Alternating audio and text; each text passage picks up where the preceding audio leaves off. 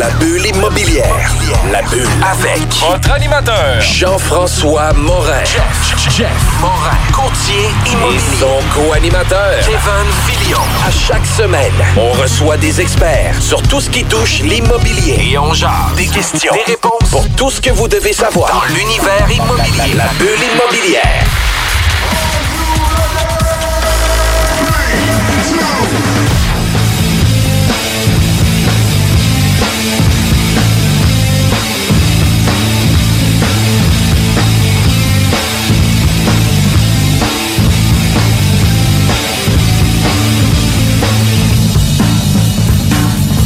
Bienvenue à la bulle immobilière. Mon nom c'est Jean-François Morin, cinquième saison. Salut Kevin, comment ça va? Ça va bien, toi, Jeff? Ça va super bien. Je suis vraiment content encore une fois que tu sois présent pour co-animer une émission Ouais. spécialisée sur l'immobilier. C'est vraiment très cool.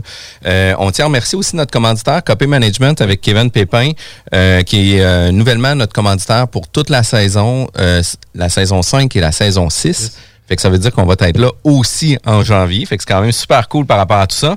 Puis aujourd'hui, on va parler de... Tu sais, on a eu plusieurs inspecteurs qui sont venus jaser de comment que ça marche, une enveloppe de bâtiment, le mécanique, etc. Mais tu sais, on n'a jamais eu personne qui est venu parler vraiment des états des immeubles, comment qu'on devrait prévoir euh, certaines informations, à qui qu'on se fie par rapport à tout ça. Puis aujourd'hui, on reçoit euh, Renaud Bergeron, euh, qui... euh, Laissez-moi juste une seconde. De Euh, qui est Vinci. directeur technique, ça, je ne voulais pas me tromper dans ton titre, qui est directeur technique de Réseau de Vinci, expert en bâtiment. Bonjour Renaud, comment ça va? Bon matin, ça va bien. Euh, merci de m'accueillir ce matin.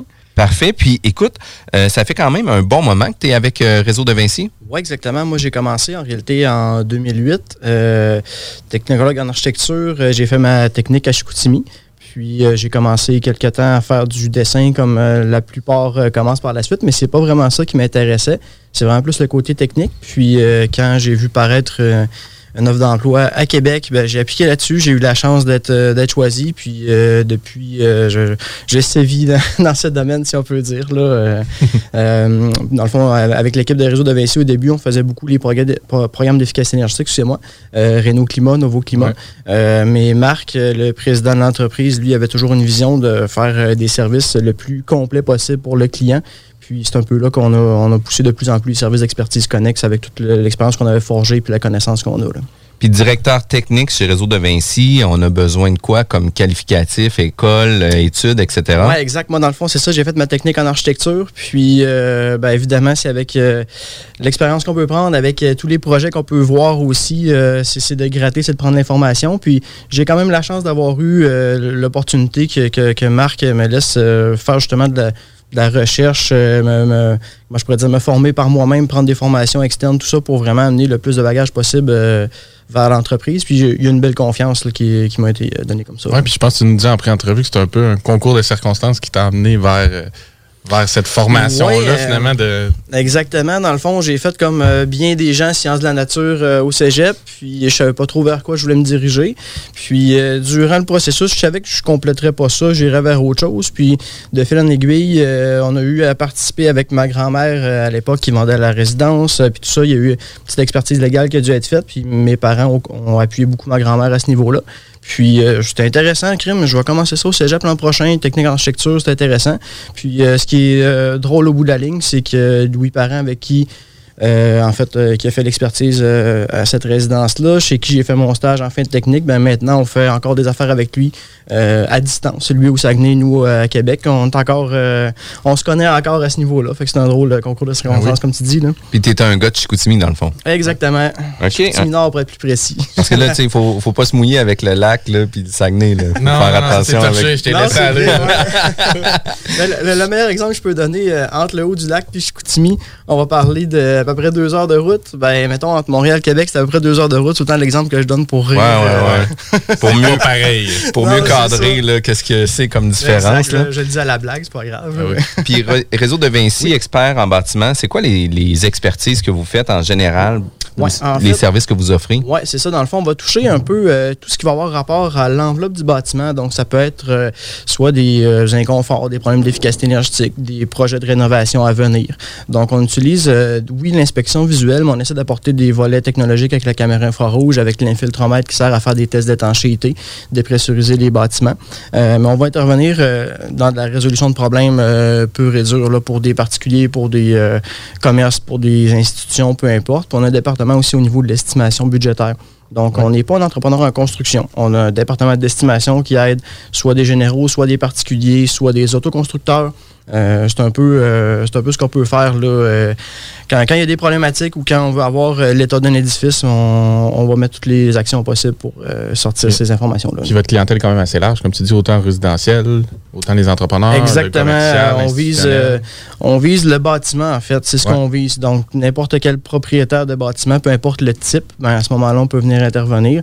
Euh, puis aussi, euh, des fois, soutien à des professionnels. Autant les entrepreneurs, ça peut être aussi avec des firmes d'architectes, des firmes d'ingénieurs, avec ce qu'on utilise comme technique sur le terrain, comme technologie aussi. Des fois, ça peut donner un bon appui. là. Puis, sans compter, euh, on fait beaucoup de simulations énergétiques, donc pour des projets euh, qui peuvent se qualifier à des incitatifs, soit des institutions financières, soit exemple la SCHL, ben, il y a des Ouais. études qui peuvent être faites pour ça, pour démontrer le bilan du bâtiment euh, tel que le code standard, tel que prévu au plan, puis émettre des recommandations si on a des cibles spécifiques à atteindre. Donc, c'est un peu, euh, un peu tout ce qu'on peut faire là, à ce niveau-là. là.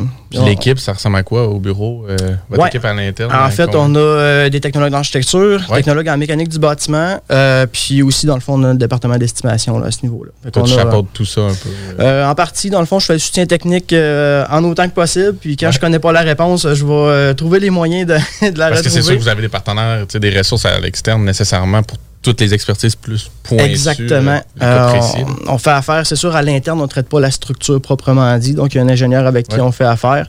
Euh, on, fait, on a un bon partenariat avec le PCHQ aussi. Là. On, est, euh, on est membre à PCHQ, mais dans certains cas, on a un petit coup de fil. Peux-tu me donner un coup de main sur ça? Puis à l'inverse, ben, ah, Mathieu, j'ai euh, telle affaire. As-tu déjà vu un historique de ça? Ouais. Fait qu'on a un, un bon soutien à ce niveau-là aussi. parle pas mal quand- avec Guy puis Mathieu. Euh, Exactement, oui, vraiment, on parle souvent, on s'entend bien. Super. En tout cas, j'espère.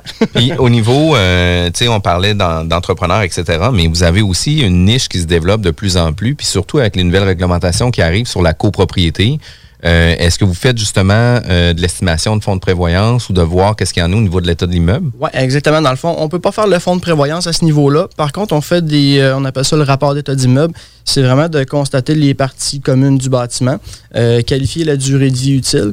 Puis avec notre département d'estimation, ça nous permet de calculer le coût de réparation ou de remplacement. L'avantage qu'on peut offrir à ce niveau-là, c'est qu'on va vraiment inspecter le bâtiment au niveau euh, technique puis au niveau expertise en même temps. Donc, c'est pas juste d'évaluer la durée de vie utile, mais c'est de comprendre pourquoi c'est une détérioration qui est accélérée ou quelque chose. Fait que ça nous permet d'aller euh, émettre des recommandations complémentaires à tout ça. Parce que c'est pas toujours les fiches du fabricant ou du fournisseur qui dit que la toiture va durer, euh, comme tu nous donnais un exemple, 20 ans, qui fait que dans l'installation type, à l'endroit précis, ça va être exactement ça, sa durée de vie. C'est exactement vous ça. pouvez le constater sur place, voir les contraintes. puis Exact, peut- comprendre pourquoi il y a une Ouais. détérioration. Euh, meilleur exemple pour les greniers, ben, c'est la ventilation du toit. S'il est Ouais. mal ventilé, oui, c'est un bardeau 25 ans, mais euh, après 15 ans, euh, les feuilles se détachent, et plus de granulat, plus rien.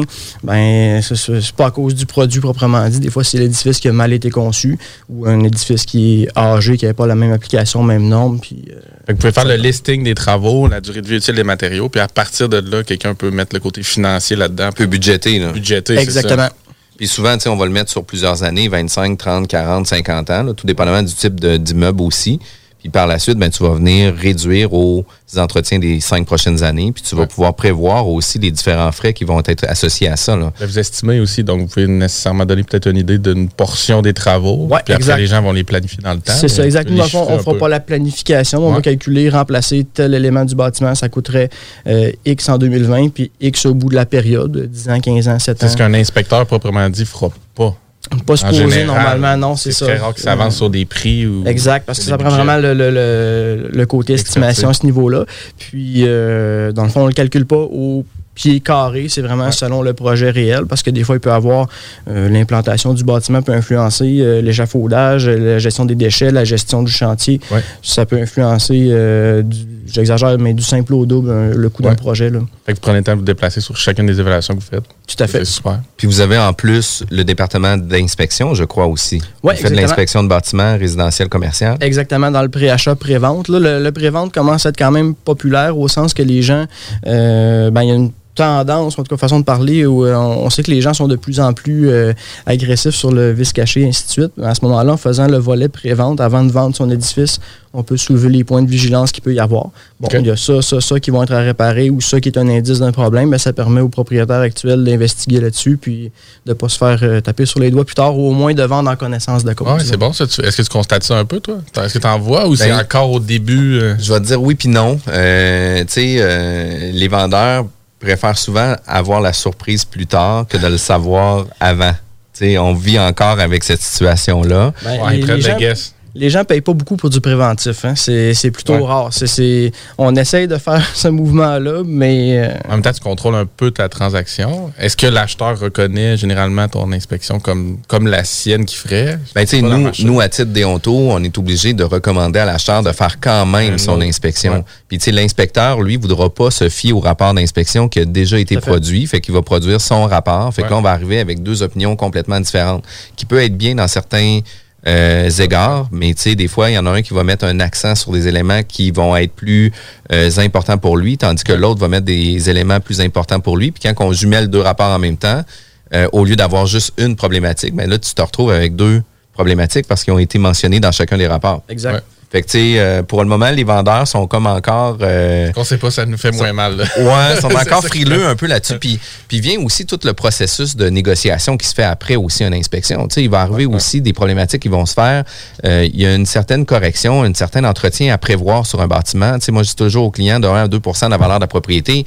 Vous achetez une maison de 300 000, attends-toi d'avoir 3, 4, 5 000 piastres, là. Tu sais, il va y avoir des scellants à changer, il va y avoir euh, des éléments à corriger. Le chauffe-eau qui est près de 10 ans, il va falloir que tu le prévois dans le temps aussi. Euh, mais d'un autre côté, euh, on veut pas toujours juste renégocier. On veut avoir un bilan de santé d'une propriété. On veut savoir si les composantes euh, sont en bon état versus leur âge utile. Mais tu sais, on les vendeurs, ben, ils veulent pas se faire alarmer trop, trop là. Non, c'est ça. Puis c'est sûr que dans la game de négociation, je pense aussi que tout le monde s'attend un petit peu à, à m'en retirer un peu dans le processus transactionnel. Fait que si tu as fait faire l'inspection au départ, tu dis que je mets mon prix selon ce que j'ai constaté, puis je bouge pas de là, peut-être que c'est pas facilitant dans la démarche de vente. Non, Euh, exactement. Fait que euh, un changement, changement peut-être qu'à venir. là. Ouais, peut-être à venir, mais je vous garantis que pour le moment, là, Ouais, euh, c'est Mais c'est fun que vous l'offriez au moins. Exact. Puis on en voit quelquefois, là, tu sais, par exemple, Ouais. sur des propriétés où ce que les gens, euh, par exemple, sur une succession, savent pas trop qu'est-ce qu'ils ont acheté, etc. Puis ils vont euh, vouloir avoir le bilan de santé pour avoir une opinion plus juste euh, de qu'est-ce que ça vaut comme propriété, parce que tu sais, ils n'ont pas habité la propriété, ils se retrouvent nouveaux propriétaires d'un bâtiment qu'ils n'ont jamais vu, qui n'ont jamais été. Ben c'est là que ça devient important. Selon moi, c'est là que ça devient que ça prend plus son sens par rapport à tout ça. Ben, c'est exactement ça.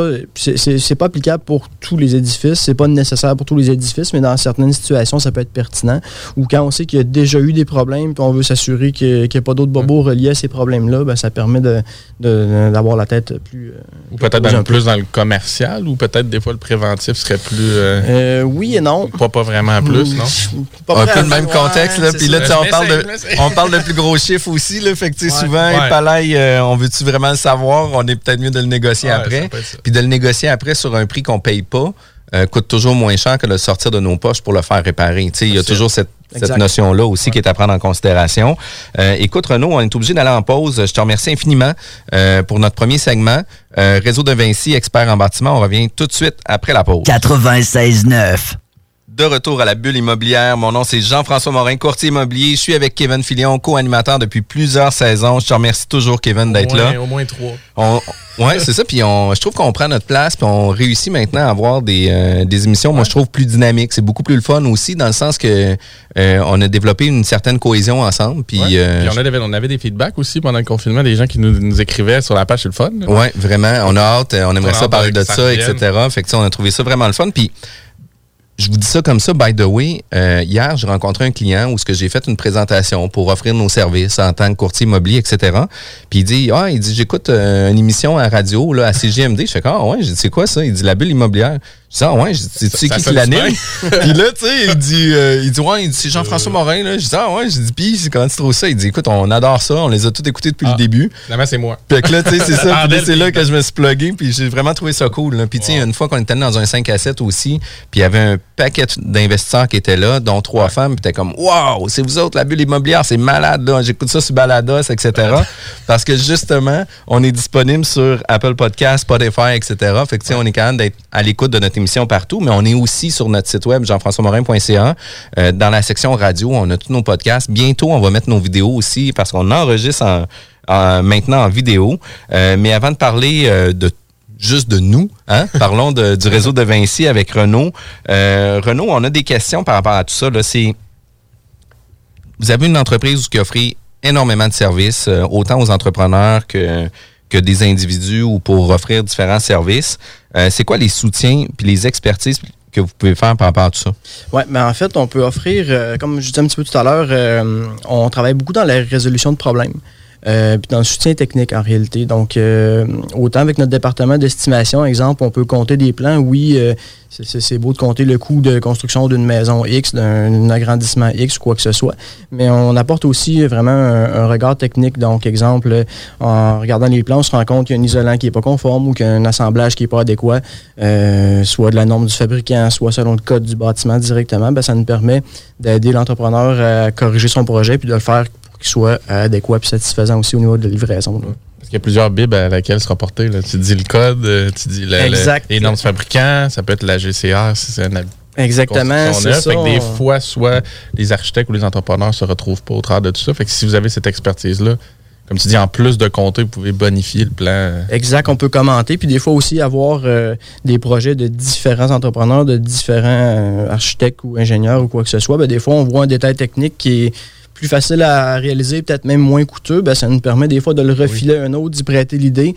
d'améliorer son projet. Donc, euh, c'est ce qu'on est capable d'apporter euh, avec notre regard technique. C'est pas juste de compter pour compter dans notre euh, département d'estimation, par exemple. Parce que, tu sais, effectivement, que les codes national du bâtiment qui vient mentionner tout ce qu'on doit faire au niveau des composantes des murs. Par contre, quand on arrive dans euh, la confection, on a le droit aussi d'avoir un peu notre, euh, notre esprit créatif pour rendre ça plus étanche, plus agréable. On avait reçu aussi euh, euh, M. Nadeau, euh, qui lui voulait rendre toujours les constructions conformes, solides, puis esthétiques aussi. Là. Ah. Puis tu sais, euh, suivait beaucoup des les normes, oui, de comment qu'on doit l'appliquer, mais dans le réel, comment qu'on doit tweaker un peu qu'est-ce qui est écrit dans le livre pour faire en sorte que ça soit encore plus performant. Là. Fait que c'est un peu ça que vous réussissez à amener Tout à fait. euh, dans la réalisation des projets. C'est ce qu'on tente d'apporter. Quand, quand c'est possible de le faire, justement, de pousser ces informations-là, ben, on aide euh, nos clients euh, à le faire. Puis comme tu mentionnais, ben oui, il y a le code du bâtiment, euh, qui est à peu près la ligne, la ligne directrice de base, mais après ça, on va avoir des fois des normes de fabricants qui vont être supérieures à ce que le code va demander. Donc après ça, ben, c'est d'assembler un peu tout ça pour euh, réussir à faire un projet qui se tient debout puis qui est réaliste euh, à construire aussi. Puis parlons-en de ça, des travaux, à qui qu'on se fie. Euh, il y a le Code national du bâtiment, il y a les normes du fabricant. Par exemple, le- le- le- le- le- les matériaux de Bardeau vont vous donner un guide d'installation. Euh, par la suite, il y a l'entrepreneur, comment que lui va l'appliquer au niveau de sa réalité, parce qu'il y a des entrepreneurs qui, eux autres, vont faire beaucoup, beaucoup, beaucoup de volume, puis à la place de mettre six clous la feuille, ils vont en mettre quatre pour clencher les projets le plus rapidement possible, puis de faire des économies. Je veux pas dire que ça existe, mais on l'a déjà vu. Puis, tu sais, il y a les normes de la GCR aussi euh, sur lesquelles on doit euh, s'appliquer. Fait qu'à qui qu'on se fie, de quelle façon, puis comment que comment qu'on réussit à, à valider que l'ensemble a été bien, bien conçu. Exact. Ben, le- le- la plupart du temps, euh, notre code de bâtiment va être la ligne de base, puis GCR va servir de ça pour trancher si c'est conforme ou non conforme. Euh, pour eux, il n'y aura pas vraiment de zone grise au sens que si un mur doit être euh, coupe-feu à telle résistance, s'il n'atteint pas la résistance, ben, c'est pas satisfaisant. Je, nomme cet exemple-là, mais il peut avoir euh, sur la mise en œuvre des matériaux. Euh, ensuite, on va tomber ben, vraiment avec la norme du fabricant pour que lui honore sa garantie, parce qu'en réalité, le code va statuer sur un assemblage approximatif, si on peut dire, parce que selon l'épaisseur de la planche, ça peut varier. Selon le grain de bois, ça peut varier aussi. Donc, le fabricant, lui, va euh, mettre une petite couche par-dessus. Euh, quand il va être plus restrictif, ben, on n'aura pas le choix d'aller atteindre ce que lui va nous demander pour tenter d'honorer sa garantie. Puis je dis bien tenter parce qu'on en parlait un petit peu tout à l'heure euh, avant de, reprendre, mais c'est cet élément-là, des fois, à cause justement de la mise en œuvre, l'entrepreneur qui est habitué de le faire comme ça, puis c'est un déclin de bois, c'est un déclin de bois, je le pose comme ça. Non, lui, a une petite particularité, ben, tu n'aurais pas dû clouer telle profondeur, telle impaction ou tel espacement. Ben, à ce moment-là, en effet, ça peut faire tomber une garantie d'un produit qui semble pas se détériorer pour le moment. Mais sur 5, 10, 15 ans, ben, c'est là justement que le- la, la planche peut devenir un petit peu plus euh, lâche, euh, peut se détacher ou quoi que ce soit, puis causer des problématiques de qualité au produit, au J'ai une, bâtiment. j'ai une question à 100$ piastres pour toi. Ouais. Est-ce que ça se peut que certaines de ces normes-là rentrent en contradiction? Parfois. Euh, je te dirais en contradiction, pour ma part, j'en ai pas constaté spécifiquement, mais ils vont habituellement être euh, égales ou plus. euh, Ou plus- supérieures, exactement, c'est ça, ouais, plus restrictives. Fait que les fabricants, tu sais, par exemple, le code mentionne de mettre euh, une composante de telle façon, ben, le fabricant pourrait dire, écoute, oui, le code le mentionne, nous, pour assurer une meilleure qualité, puis une, notre garantie, ben, on vous le demande de le faire euh, d'une meilleure façon, tu sais, pour être sûr exact. que d'honorer la moi, garantie. personnellement, ça m'est déjà arrivé de me casser la tête sur des normes de ventilation, de revêtement.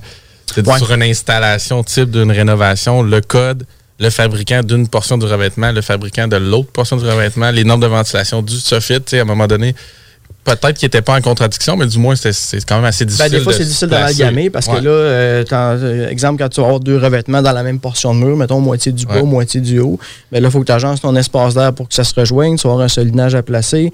Euh, tu veux pas boucher ta ventilation en haut pour le dégagement que tu vas avoir. Euh, L'esthétique, toujours à placer là-dedans. Au bout de la ligne, c'est ça. qui est difficile. c'est- le coup d'œil, c'est ce qui est le plus, du- le plus évident, mais c'est ce qui est le moins, entre guillemets, important, Important, au ouais. sens euh, de l'intégrité du bâtiment, là, puis sa durée de vie. Ouais, puis de le faire comprendre, cette partie-là, au client. C'est ça que j'allais dire. Palaille, hein?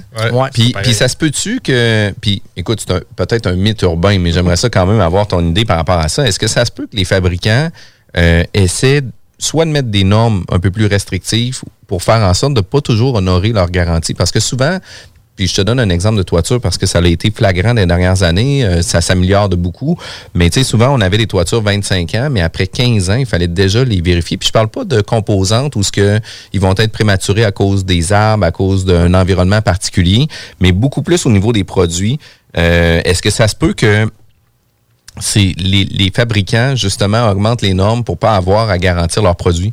Euh, Jusqu'à quel point, c'est un, peu, euh, un peu dur à dire parce que dans le fond, ils vont vraiment tester leurs produits tels que fabriqués, tels que vendus, puis tels que le guide d'installation. Fait que c'est sûr qu'après ça, eux, si euh, ils se rendent compte, ah, ben, tes, tes- feuilles de bardeau, euh, il leur manque tout un clou, ou tu chevauches un pouce trop court ta feuille, c'est exagéré, mais moi, je, moi, j'ai conçu mon produit pour qu'il soit dans des bonnes conditions, puis qu'il ait sa durabilité normale pour telle installation.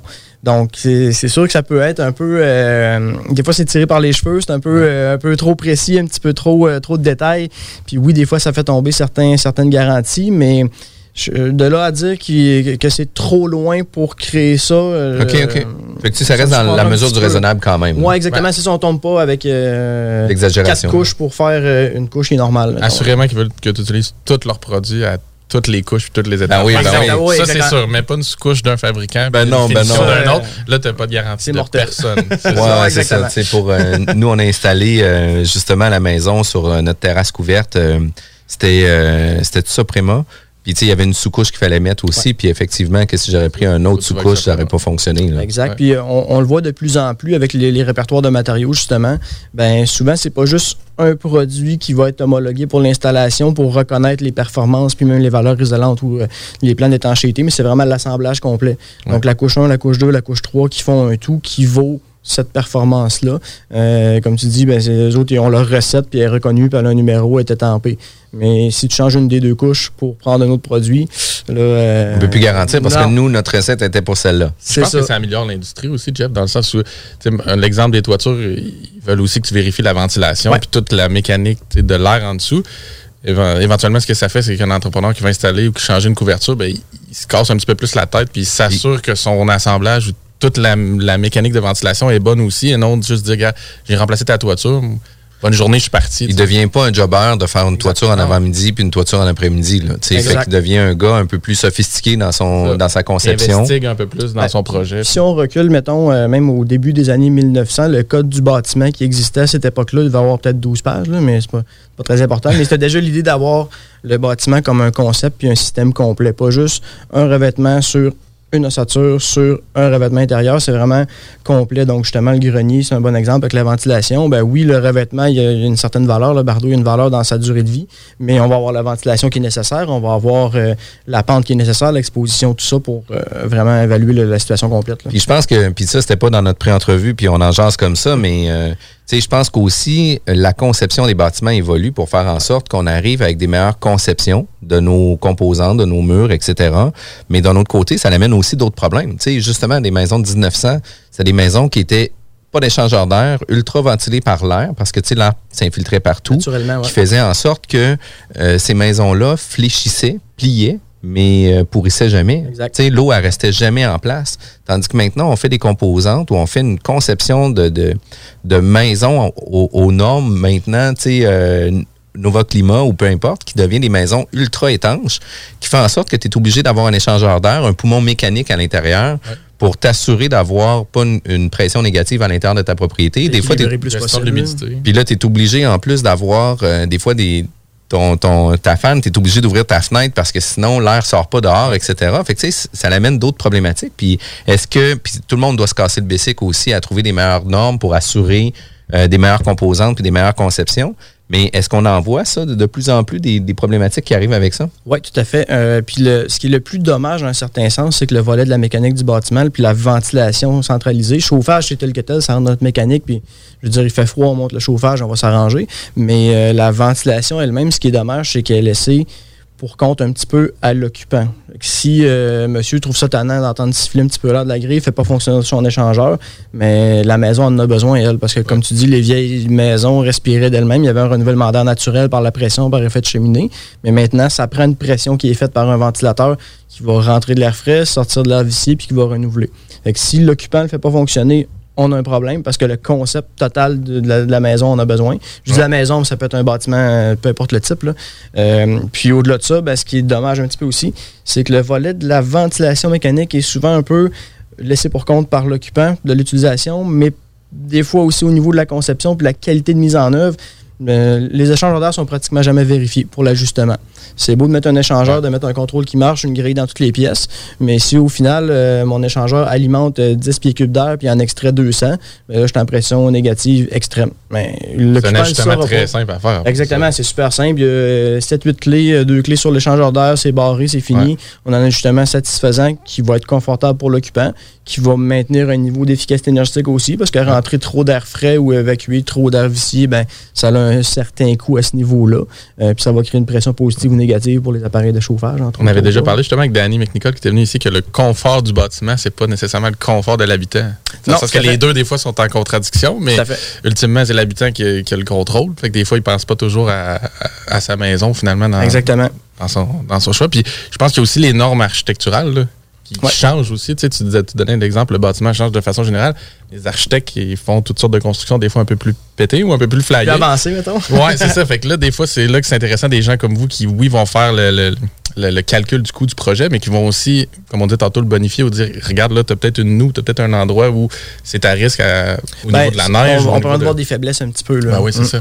Parce qu'ils n'ont pas nécessairement toutes les cordes à leurs arcs. Tu sais, ça dépend toujours de l'intervenant, mais ils peuvent pas là, nécessairement avoir toutes les problématiques du bâtiment qui vont suivre le design ou la conception plus visuelle du projet. Exact. Puis dans le fond, entre réaliser un projet, euh, oui, sur papier, puis l'ériger en chantier, c'est une chose, mais nous, on, on a euh, l'envers de la médaille qu'on sort souvent dans la résolution de problèmes.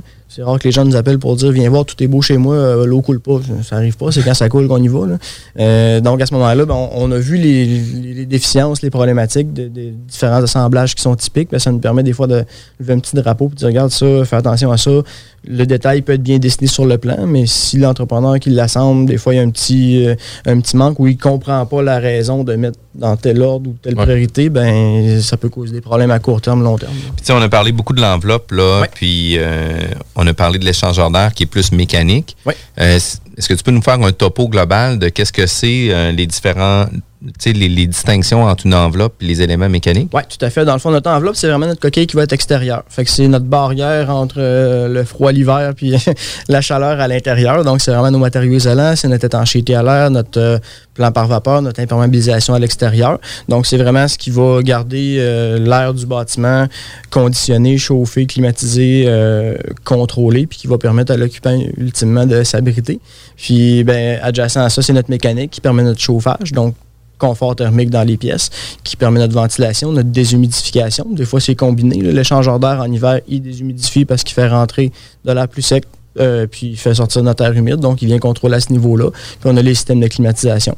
Dans une résidence, c'est toujours des, équipements euh, euh, petits, si on peut dire. Ce n'est pas des équipements énormes, mais quand on tombe dans le commercial, il y a des équipements à très haut débit, euh, des conduits beaucoup plus gros. Donc là, on tombe dans, une, deuxième, euh, une deuxième vague. Nous, à l'interne, directement, on traite pas mal tout ce qui va être résidentiel, mais on a des, gens avec qui à faire affaire pour, justement, quand on tombe dans le commercial, institutionnel, qui eux sont axés spécifiquement sur des gros équipements. Puis est-ce que tu veux te commettre par rapport au chauffage? Tu sais, justement, on a du chauffage des plaintes électriques, on a du chauffage à l'eau, on a du chauffage à l'air pulsé.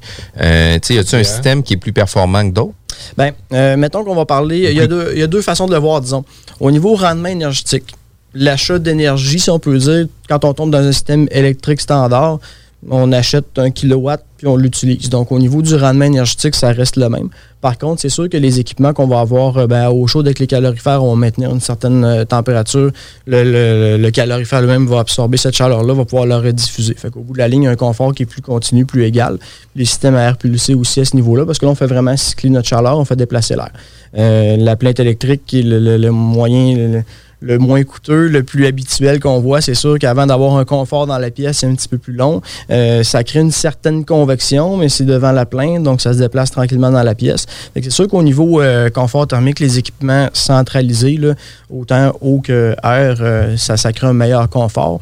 Mais ça dépend un peu de l'usage qu'on a à faire aussi de nos environnements.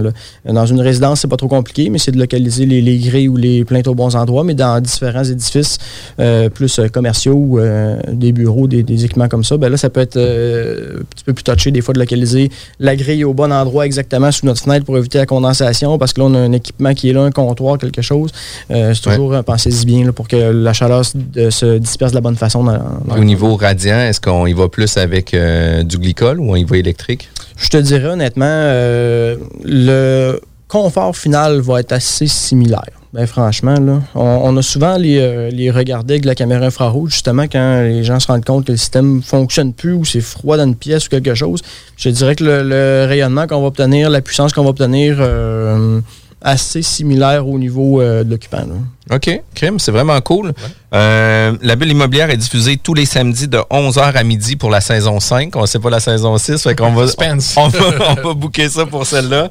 On tient à remercier notre commanditaire que jusqu'à la fin de notre émission, on va parler euh, justement avec Kevin Pépin pour le copy management, puis il vient donner quelques tricks au niveau de l'investissement immobilier. Je vous remercie, on revient tout de suite après la pause.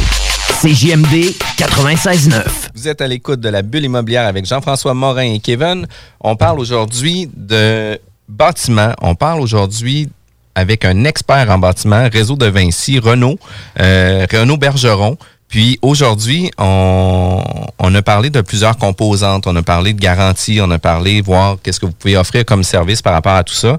Mais un des points que vous offrez, euh, qui n'est pas une nouveauté, mais que de plus en plus les gens euh, font cette analyse-là sur leur bâtiment, euh, encore plus les copropriétés avec les nouvelles réglementations qui se mettent en, en œuvre. On parle de rapport d'état d'immeuble. Est-ce que tu veux me parler ou m'expliquer qu'est-ce que c'est en particulier? Avec plaisir. Dans le fond, l'objectif du rapport d'état d'immeuble, ben, disons, ça, ça, a commencé beaucoup, comme tu le disais, avec les copropriétés. Euh, dans le but un peu de prévoir leur fonds de prévoyance, d'avoir un peu l'idée générale des parties communes. C'est surtout ça qu'on évalue dans le cas d'une copropriété. Mais euh, l'objectif, en réalité, c'est d'aller voir vraiment la durée de vie utile des différentes composantes qui seront observées. Puis euh, ultimement d'émettre des recommandations sur le maintien de l'intégrité de cet édifice-là, euh, puis aussi de calculer le coût de chacun des travaux. Donc, si exemple, euh, les fenêtres, bon, ben, c'est des fenêtres qui ont 25 ans. On estime, disons, 5 ans de durée de vie utile encore. Bon, parfait. Donc, le remplacement pour une composante similaire neuve coûterait tant aujourd'hui, coûterait tant au bout de la période. Fait que ça permet comme ça aux gens de prévoir un peu un budget de- d'entretien, de, maintenance de leur bâtiment. Euh, puis aussi, ben, le regard qu'on va avoir, c'est un regard technique. Donc, si, exemple, on se rend compte qu'il y a une détérioration qui est prématurée. Le meilleur exemple, c'est les bardeaux d'asphalte, euh, 15 ans, puis c'est un bardeau 25 ans. Bon, comment ça se fait? Est-ce que c'est la ventilation? Est-ce a des pertes thermiques au grenier qui sont trop, trop importantes? Est-ce que c'est carrément la mise en œuvre qui est déficiente? Ben, c'est ce qu'on est, capable de sortir puis d'émettre les recommandations pour éviter que ça fasse la même détérioration une fois qu'ils vont le remplacer. Euh, L'utilité principale, c'est beaucoup dans les copropriétés, mais on commence de plus en plus à le faire dans des bâtiments commerciaux aussi. Euh, souvent, euh, ben, avant de faire une transaction, justement, donc on sait qu'on va avoir telle, telle, telle réparation qui vont être à faire, telle, telle, telle détérioration, ben, ça permet un petit peu de négocier le prix en conséquence. Puis même des gens aussi le font pour leur résidence. Donc, euh, moi, j'ai cette résidence-là depuis euh, 15 ans, puis j'aimerais savoir un petit peu comment prioriser mes trucs, comment euh, assurer que mon bâtiment va rester intègre, parce qu'en réalité, l'idée qu'on veut avoir, c'est de garder le bâtiment le plus euh, durable possible, la, façon qu'on va observer la situation, puis de maintenir ou restaurer son intégrité. C'est toujours la ligne directrice. Au bout de la ligne, euh, oui, euh, l'esthétique, c'est important, l'apparence du bâtiment, mais nous, on garde l'idée principale qu'on veut que l'intégrité et la durabilité soient bonnes. Le développement durable, on en parle, on en parle, on en parle, mais de remplacer un bardeau aux 15 ans au lieu du 25 ans, c'est pas tellement développement durable. l'idée, c'est d'aller un petit peu vers ça. là. Puis au niveau coût, là, on peut parler, admettons, d'un 8 logements à peu près. Puis tu sais, là, il faut faire attention, là, parce que ça dépend de la localisation, du type de bâtiment, etc.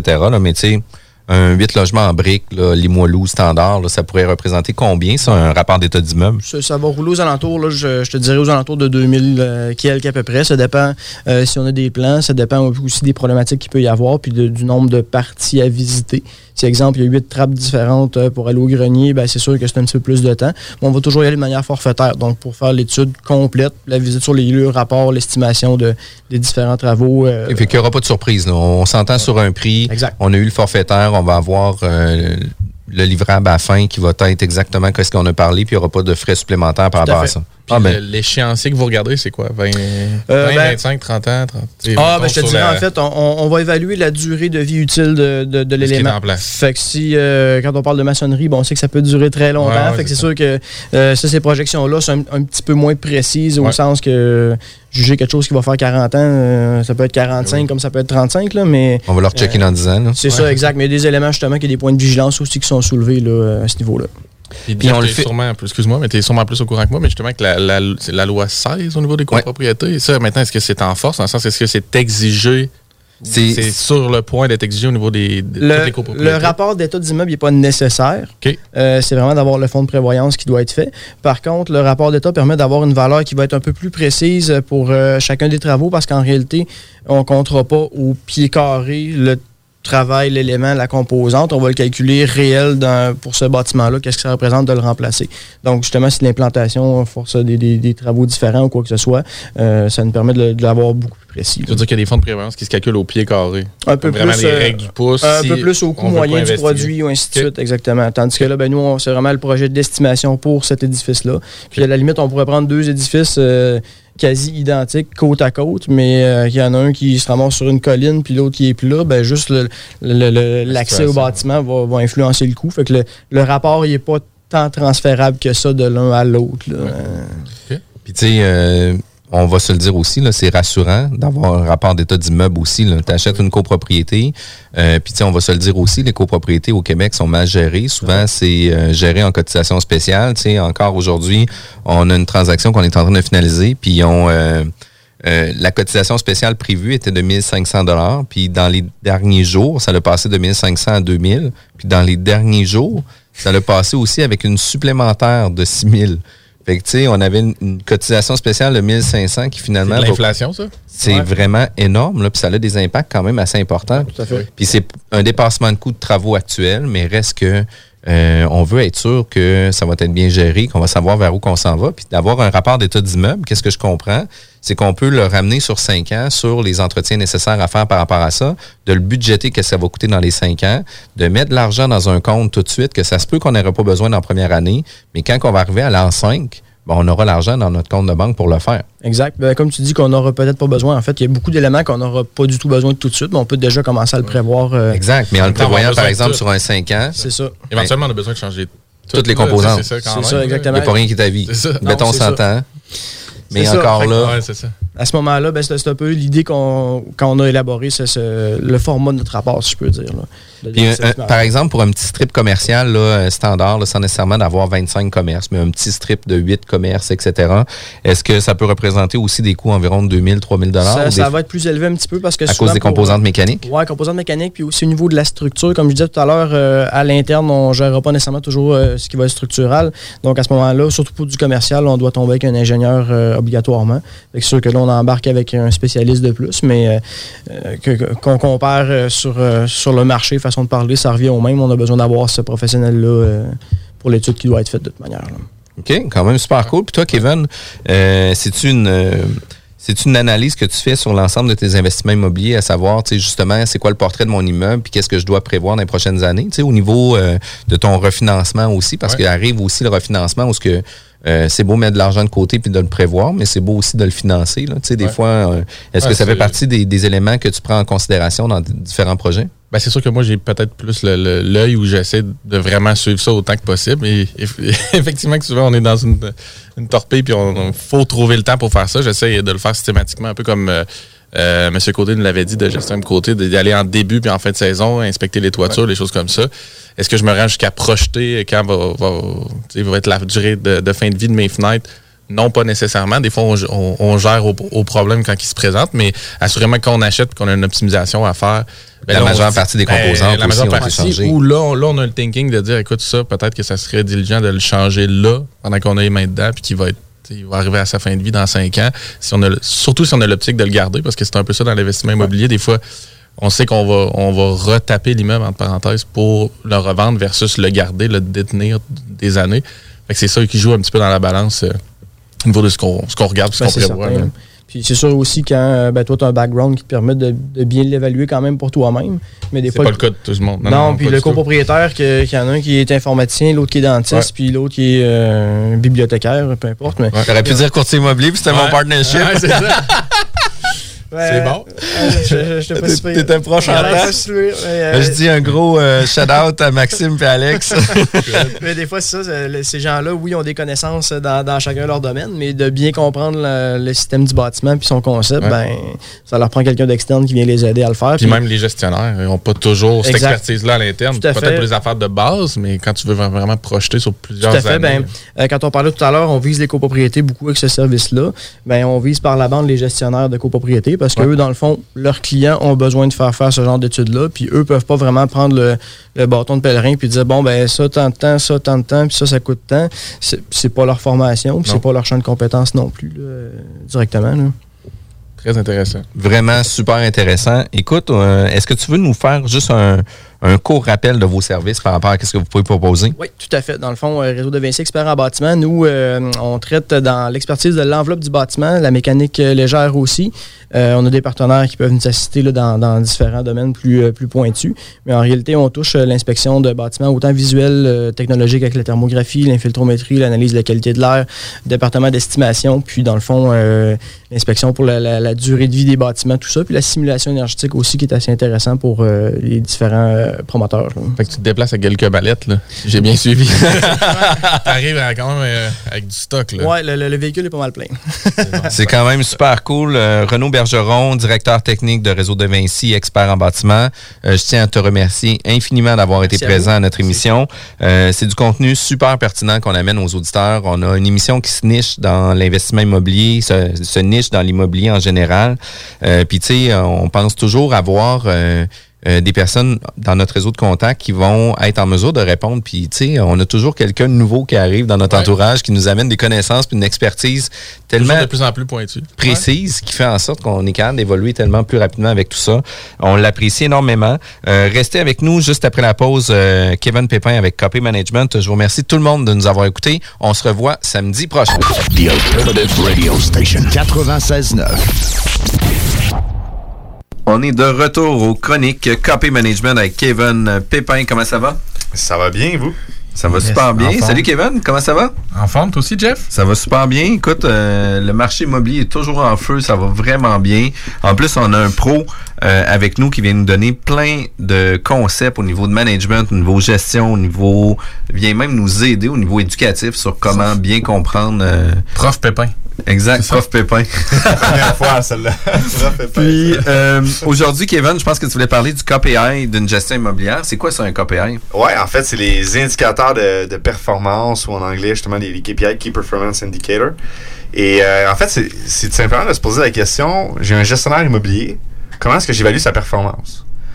Et euh, c'est super intéressant parce que dans d'autres types d'industries, on va euh, analyser beaucoup, on va donner en fait à, à notre équipe, à notre entreprise, des indicateurs de performance. Donc, un manager va avoir un tableau de bord, son tableau de bord, là, son tableau de bord, il va avoir des, indicateurs qu'il va suivre. Et ces indicateurs-là vont avoir été conçus, euh, justement, vont avoir été réfléchis, conçus à savoir est-ce que les, les gens appliquent vraiment les bonnes méthodes, est-ce qu'ils appliquent les bonnes politiques d'entreprise, qu'est-ce qu'on fait pour atteindre nos objectifs? Et comment est-ce qu'on peut monitorer euh, ces actions-là. Et ça, ça va se refléter en chiffres. Et c'est là qu'on va utiliser les indicateurs de performance pour suivre la performance de nos résultats. Puis je trouve ça le fun que tu dises ça, de savoir comment que on peut mesurer la performance de notre gestionnaire d'immeuble. Parce que souvent, on va donner nos immeubles en gestion, on va payer un certain pourcentage au niveau de la gestion. Euh, mais qu'est-ce qu'on veut, c'est pas avoir de vacances puis de gérer nos locataires, mais d'un autre côté, on veut aussi avoir un, un rendement sur qu'est-ce qu'il va faire aussi. Peut-être plus que zéro vacances. Comme Exact. indicateur. Exactement. Oui, puis c'est être capable de communiquer avec votre gestionnaire quelles sont mes attentes. Parce que ça peut être facile de tout simplement dire, ben, je te donne euh, mon immeuble en gestion, puis euh, je veux euh, que ce soit bien géré. OK, mais C'est quoi? C'est quoi Pourquoi? être bien géré? Ouais. Parce que le gestionnaire, pour lui, peut-être que être bien géré, c'est qu'il y ait n'importe quel type de locataire, puis que ça paye, ou que des locataires qui payent toujours l'intérieur de 5 jours, par exemple. Mais pour vous, bien gérer, c'est non. Mes locataires payent toujours le premier. Je veux avoir, je, veux que ça soit très, très assidu sur le processus de, de, location. Donc, c'est ça qu'on va voir avec les indicateurs. Donc, un premier indicateur, tout le monde le connaît bien, celui-là, c'est euh, le délai moyen de location. Donc, à savoir, c'est quoi le temps entre le moment où est-ce qu'on a mis un- une unité, que ce soit euh, un espace à bureau, que ce soit euh, de l'habitation, euh, commerce de détail, peu importe. C'est quoi le temps qu'il y a entre le moment que je l'ai mis en marché et la signature du bail?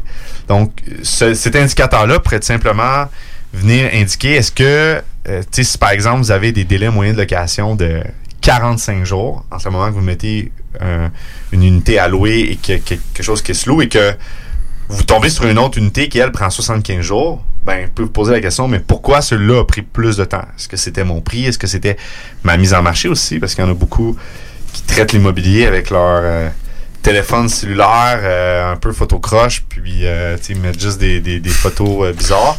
Donc, c'est un produit locatif. Donc, d'être capable de refléter le, la performance de, de temps entre le moment qu'on met en marché un logement et qu'on signe un bail. Ensuite de ça, on a les, dans le taux de vacances. Donc, euh, un indicateur euh, facilement calculable. Donc, c'est à savoir, est-ce que j'ai des mauvaises créances? Est-ce que j'ai. En fait, on pourrait plus appeler taux de vacances et mauvaises créances. Ouais. Mais, euh, donc, est-ce que j'ai des mauvaises créances dans mon immeuble? Est-ce que j'ai des logements qui sont vacants? Et là, on peut comprendre que cet indicateur-là est lié au délai moyen de location. Et bien sûr, l'indicateur, lui, ce qu'il vient indiquer, c'est ben, si j'ai beaucoup de mauvaises créances, pourquoi? Est-ce que c'est parce que mon gestionnaire, il a vraiment rentré des locataires sans avoir fait d'enquête des crédits? Est-ce qu'il a fait une enquête à la régie du logement? Donc, est-ce qu'il y a une détérioration de, de, de, de cette mauvaise créance-là? Parce que, en fait, c'est tout des vases communicants. Là. Oui, c'est que tu peux, tu peux rentrer que. Tu peux remplir un immeuble. Si le seul objectif c'était zéro taux de vacances, moi j'ai travaillé en gestion pendant un an et demi. j'ai juste une micro-expérience. Puis j'étais agent de location, mais c'est très facile louer un logement pour louer un logement. Mais après ça, quelle qualité de locataire t'as sur place? Puis si je peux mettre un bémol aussi, du côté du propriétaire, faut qu'il soit prêt à justement, comme tu disais, euh, présenter un beau logement, puis investir dedans, puis faire un minimum. Certains propriétaires vont dire tu dois me louer, tu dois me louer à ce prix-là, mais en contrepartie, ils sont pas prêts à À investir. ouais. négocier ou investir pour un futur locataire. Fait que c'est toutes des vases communicants. euh, Exactement. Et tu ne peux pas avoir juste l'indicateur de performance délai moyen de location sans avoir taux de vacances. Parce que Ouais. justement, comme tu as mentionné, tu préfères rentrer n'importe qui. louer très vite. Exact. Fait que là, tu as un délai de moyen de location super performant. Mais après ça, au niveau de ton taux de vacances, ça va être pourri. Ben moi, à mon avis, viser 0% de taux de vacances dans un immeuble moyen, là, du petit multi, euh, c'est la norme, là, dans le sens que tu, tu peux te prendre presque 6 mois d'avance. Fait que c'est très facile. Exact. Après ça, le taux de mauvaise créance, c'est une autre chose. Ouais. Ça se peut que tu des gens qui payent pas, mais de là à dire que tu as des logements vides, en sachant 5 à 6 mois d'avance que tu dois les louer, c'est un minimum. Exactement. Donc, c'est un indicateur à suivre que vous devriez en fait vous prendre le temps de vous asseoir avec votre gestionnaire immobilier pour parler de ces points-là. Qu'est-ce que vous vous donnez comme cible?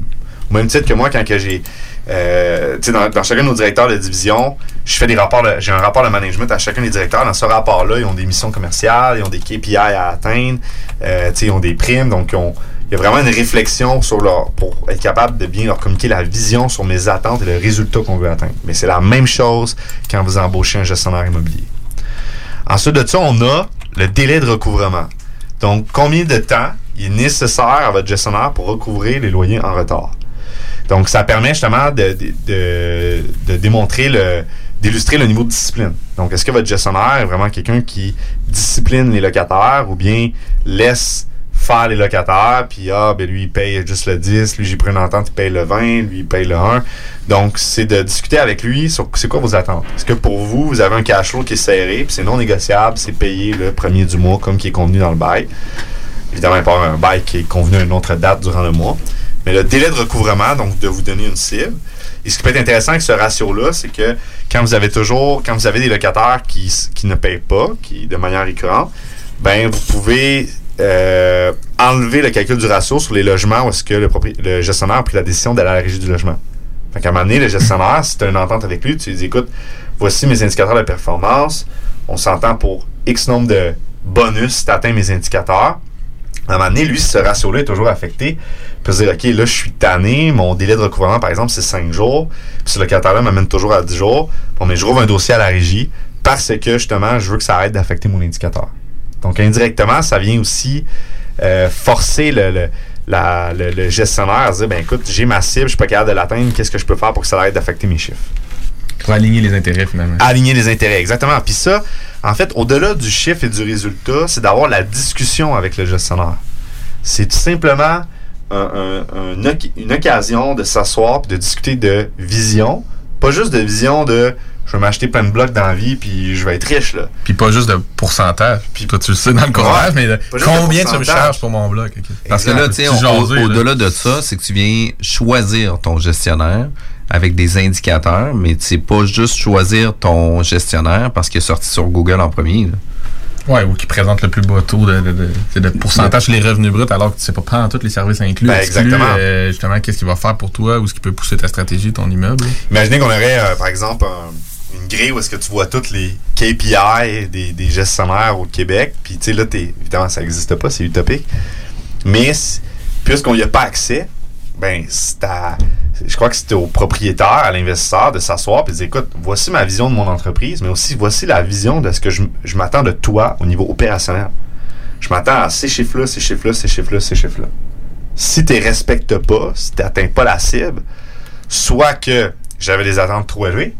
Donc là, à ce moment-là, c'est au gestionnaire, lorsqu'il approuve les indicateurs, de dire écoute, moi, je pense que dans le secteur, pour ce type de logement-là, ça marche pas. Ou bien, il fait pas bien son travail, puis il y a des lacunes. Donc, c'est un des deux.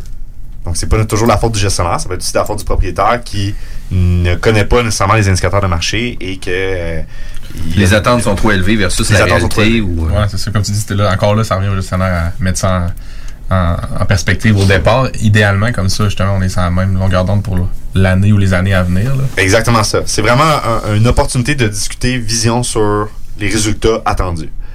Ensuite, on a le ratio des revenus nets réels. Donc, on le sait, on a le revenu net normalisé, qui tient compte de charges réelles et de charges normalisées. Mais on a aussi le ratio des revenus nets réels, qui est la réalité. Donc, Combien il en reste dans mes ton poches? combien il reste dans ton les poches? bilan, là, ton vrai bilan comptable. Exact.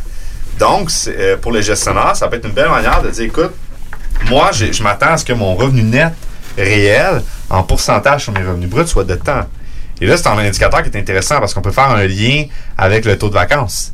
Parce que, évidemment, les taux de vacances, ça va faire diminuer le, re- le- le Le revenu net. et les mauvaises créances. Donc, ça peut être de dire, ben moi, je m'attends à avoir comme cible, par exemple, d'avoir euh, 65% de revenus nets réels. Je veux qu'en en cash flow, avant le paiement de la dette, parce que le, propriétaire, le gestionnaire n'est pas responsable nécessairement de, De tes dette. ententes euh, hypothécaires. Exact. À moins que ce soit un gestionnaire d'actifs, puis que là, ce soit vraiment un gestionnaire de portefeuille plutôt, là, que ce soit encore plus haut. Mais ça reste que tu lui donnes une cible à atteindre. Ensuite, tu as les ratios des revenus nets normalisés. Donc là, évidemment, euh, la, la notion de normaliser, c'est qu'on a des dépenses, euh, surtout quand on, quand on fait des analyses de, de valeur marchande, de, de, valeur bancaire, il y a des dépenses qu'on va normaliser. Donc, c'est des standards de l'industrie qu'on va utiliser. Par exemple, entretien et réparation, frais de conciergerie, frais de gestion, même le taux de vacances et mauvaises créances est normalisé. Euh, quand on parle d'espace à bureau puis de, commerce de détail ou industriel, on va avoir des- de la réserve structurale aussi qui va être euh, ajoutée. Et évidemment, en habitation, ben, les réserves pour mobilier électroménager. Donc, c'est le cas de, de bâtir le revenu net normalisé, qui va être le revenu net utilisé au niveau valeur marchande et bancaire, et de dire à ton gestionnaire, ben écoute, je m'attends à ce qu'il y ait X pourcentage qui soit respecté. Donc là, c'est vraiment différent du revenu net réel, bien qu'il soit, bien que ce soit des vases communicants Ouais, entre les deux, ça reste que c'est un indicateur qui va être euh, différent. Et bien sûr, la différence avec le revenu net réel, c'est que le revenu net réel, c'est principalement sur les liquidités opérationnelles avant le service de la dette, alors que le revenu net normalisé, lui, va, va beaucoup plus refléter la capacité d'emprunt de l'immeuble. Donc au refinancement ou lors De l'évaluation marchande. Ou pour dans une optique de vente. Ou dans une optique de vente. Si dans un an, je veux Exactement. vendre, arrive à tel revenu net normalisé, connaissant mon TGA, je vais pouvoir aller chercher telle valeur. Et voilà. Et évidemment, euh, il va y avoir une forte corrélation entre ton revenu net normalisé et ton, revenu net réel. Mais tu sais, je prends l'exemple d'un bâtiment neuf. Exemple, un bâtiment tout inclus. Là. Ils vont mettre 37,5% de dépenses normalisées. Fait que là-dessus, tu as des dépenses réelles, des dépenses normalisées. Mais dans le réel, tu vas avoir euh, 32,5% de dépenses. Donc, tu peux dire à ton gestionnaire, ben écoute, au niveau du normalisé, au niveau réel, je m'attends à être dans cette braquette-là.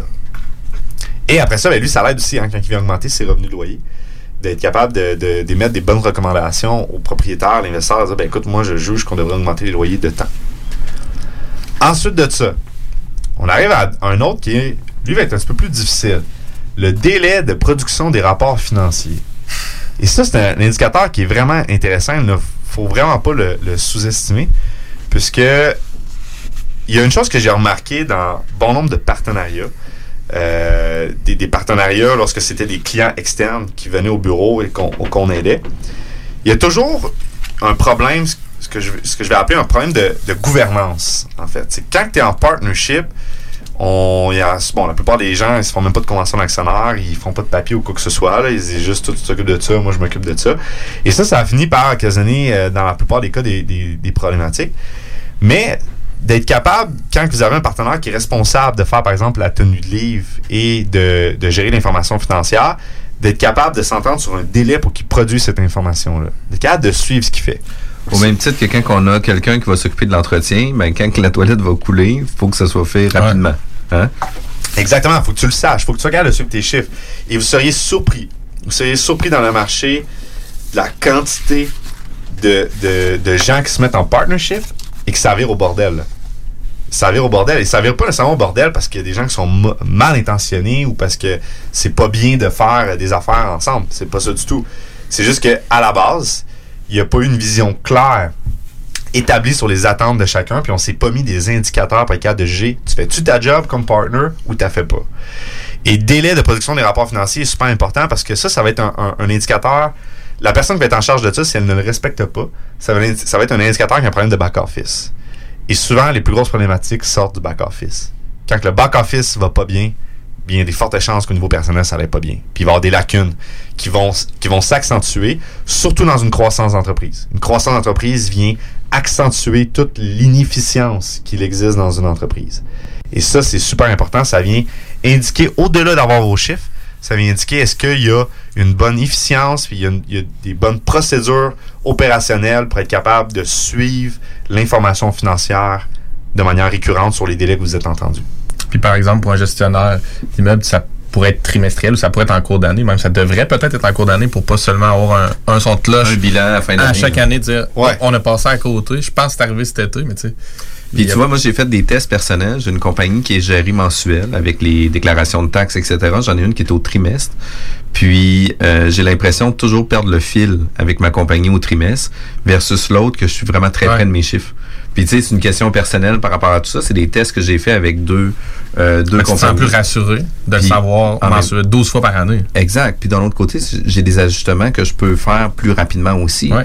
Tu sais, ça veut pas dire que le trimestre, c'est trop loin non plus. Tu sais, c'est, c'est moins pire qu'une fois par année quand on va voir notre comptable puis qui dit, ah ben, écoute, t'as une belle année cette année, continue, lâche pas, ou que t'arrives un an plus tard puis qui dit, oups, là, tu sais, euh, t'as eu beaucoup de dépenses cette année, euh, tu sais, Ouais. on- tu vas te faire manger par l'impôt puis t'as pas assez d'argent mis de côté. Euh, on veut pas savoir, euh, tu sais, une fois dans l'année. On veut être mis à l'avant-plan de ça. On veut être mis euh, au courant. Puis définitivement que d'avoir ces rapports-là rapidement, ça fait partie de la game. là. Oui. Ça, c'est super important. Ça vient indiquer, au-delà d'avoir vos chiffres, ça vient indiquer est-ce qu'il y a une bonne efficience. Qu'il y a une bonne efficience, puis des bonnes procédures opérationnelles pour être capable de suivre l'information financière de manière récurrente sur les délais que vous êtes entendus.